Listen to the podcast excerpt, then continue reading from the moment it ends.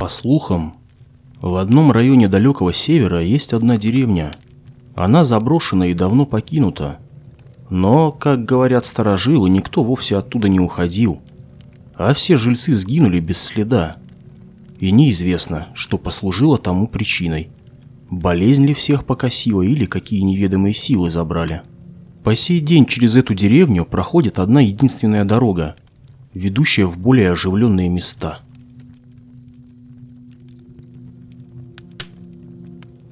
Эта история случилась на стыке 60-70-х годов прошлого века.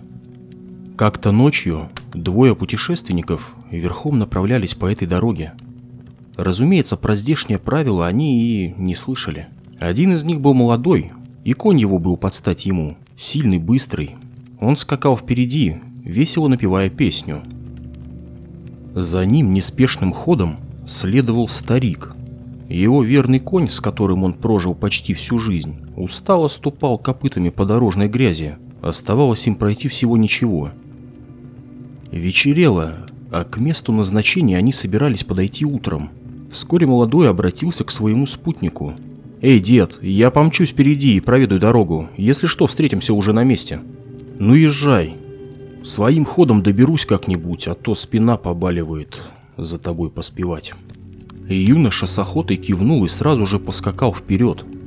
Старик шел некоторое время, пока тот не примчался обратно. Вид его был довольный и обрадованный, видать, добрые вести принес.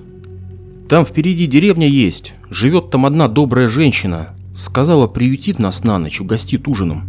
Хорошо-то как, тоже обрадовался старый. Наконец-то по-людски переночуем, под крышей да в тепле. Ну, я поскакал. Молодой объяснил тому, где найти тот дом, и погнал коня, спеша очутиться у теплого очага. Ночь была в самом разгаре, когда старик вошел в деревню. Нехорошая она была. Дома покосились, Пустые окна смотрели недобрым взглядом. Вдалеке, среди этой разрухи, горел свет и поднимался дым. «Что же потеряла здесь женщина эта?» – сомневался про себя старик. Он въехал во дворик, спешился, взял под узцы коня и принялся привязывать его. Тут конь забрыкался, посмотрел на хозяина человечьим взглядом и говорит ему «В плохое место ты пришел, старый, но что поделать, ничего не говори, Притворись, что не слышишь. Чую, в этом доме нехорошая сила притаилась. Хозяин в доме не человек, а дух озлобленный. Сделай, как я велю, коли жить хочешь. Ты меня не привязывай. И того молодого тоже отвяжи. Как только ты в дом войдешь, хозяйка примется тебя угощать разными кушаньями. Вежливо откажись и ешь, что у тебя с собой. А потом, когда она на ночь вас улаживать будет, ты ее не слушай. Ложись перед дверью, не засыпай, глаза не закрывай и прислушивайся. Может и доживете до утра. А коли что не так пойдет, сразу беги и седлай коня молодого. Быстрее и сильнее он меня, а я следом поскочу. Другу своему мои слова не говори, на смех поднимет. Да и обречен уже он.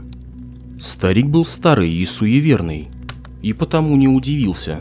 Не стал он привязывать коней и с тяжелым сердцем направился по заросшей тропе к дому – а от страха перед неизведанным по спине пробежалась судорога и выступил холодный пот.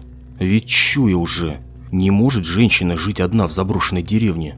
И вот с дрожащими коленками старик ступил в дом. Вопреки всему в доме гостеприимно потрескивала печка. Стоял вкусный запах отварного мяса. Молодой сидел за столом и уплетал за обе щеки.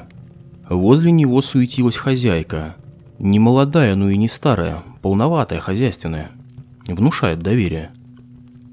Старик поприветствовал хозяйку дома и сел за стол рядом с молодым. Расставляя перед стариком ужин, она то и дело расспрашивала, что творится в мире. Какие есть у них вести, как самая обычная женщина в глуши. Да не стал бы старый конь обманывать старика. И потому держался он на стороже, но при этом старался не выдать себя. Большие, сочные и жирные куски отварного мяса, сметана, творог, варенье. Все это было за столом. Как же она умудрялась держать хозяйство в таком заброшенном месте? Старик окончательно уверился в словах своего старого друга. Не притронулся старик к околдованной еде. достал он овес свой, сваренный чуть ранее, и тихо сидел в уголке. Молодой посмотрел на старика и укорил его, что не проявляет уважения к хозяйке, отказавшись от еды. «Ты чего овес свой достал? Прояви уважение к доброй хозяйке, отведай чего-нибудь». «Был бы рад, да вот желудок мой уже не тот, что в молодости». Отговорился он со своей учтивостью. «Не смогу я попробовать этого мяса, завтра ведь вставать рано и ехать долго. Не пойми, превратно, добрая хозяйка». «Ну, ты, похоже, совсем из ума выжил, раз такую милость отвергаешь. Ну да ладно, мне больше достанется». Стол вскоре опустел, стихли разговоры. Женщина всех пригласила устроиться поближе к огню. Они улеглись спать. Молодой лег в тепле у огня и уснул сразу же, как глаза закрыл. Старик же лег у двери. Все лежал он, прислушиваясь и дрожал. Огонь в печи гас на удивление быстро. С пола поднимался холод и постепенно доходил до костей, но старик оставался на месте. Краем глаза он заметил, как по стене быстро тень пробегает. Старику стало страшно не на шутку. Тут он услышал тихие звуки, будто пьет и чавкает кто-то. Звуки доносились из-за дальнего темного угла. Старик тихо приподнялся, взял свою котомку и огляделся. И сразу же стало ясно, что делать этого ему не следовало. В темноте различался силуэт хозяйки. Она копошилась в темноте на четвереньках. Ужас охватил его, когда луна немного осветила тот угол. Она уволокла туда молодого и со стервенением пожирала его. Весь трясущийся старик осторожно приоткрыл дверь, стараясь уйти так, чтобы его не заметили. Выходя, он на край своей одежды задел какую-то палку у порога, которая с диким треском повалилась на пол. Хозяйка бросила свой нечеловеческий, исполненный голода взгляд. Старик закричал от паники и бросился наружу. Бежал он от проклятого дома так, будто прожитые годы отступили от него.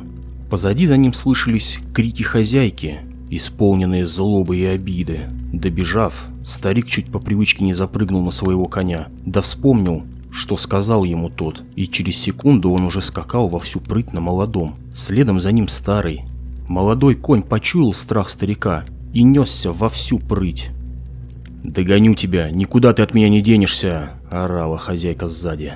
Говорил старику конь, чтобы не оглядывался старик, но ничего он не мог с собой поделать. Дед оглянулся и поселился страх навсегда в сердце. Эта женщина бежала как собака, со скоростью медведя. Глаза ее горели в ночи красным огнем, рот огромный, с острыми торчащими клыками. Длинный язык болтался следом. Все ее лицо, руки, все это было в крови, она издавала мерзкие, отхаркивающие звуки, когда бежала. Расстояние между ними стремительно сокращалось. «Беги, хозяин, мне и так немного осталось!» Верность старого коня была сильнее страха. Старый резко остановился, встал на дыбы и развернулся к проклятой хозяйке. Больше старик никогда не видел своего старого верного коня, да не забывал помянуть о нем добрым словом. «Тебя найду, из-под земли достану, от меня не убежишь. Друга твоего съела, коня твоего съем, и скоро к тебе я приду.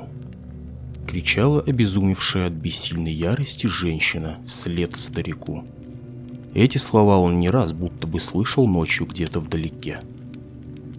Старик так и не осмелился пройти по этой дороге даже при свете дня, и потому вернулся домой, Потом он узнал, что женщина эта появляется ночью, заманивает и похищает путников. Может быть, это она пожрала всех жителей той деревни, а может появилась после. Тем не менее, деревня эта стоит и по сей день, и никто не осмеливается идти по ней, когда солнце заходит. Оставайтесь на территории отшельника. Многие ищут это загадочное место, а вам уже повезло. Ваш отшельник. Услышимся.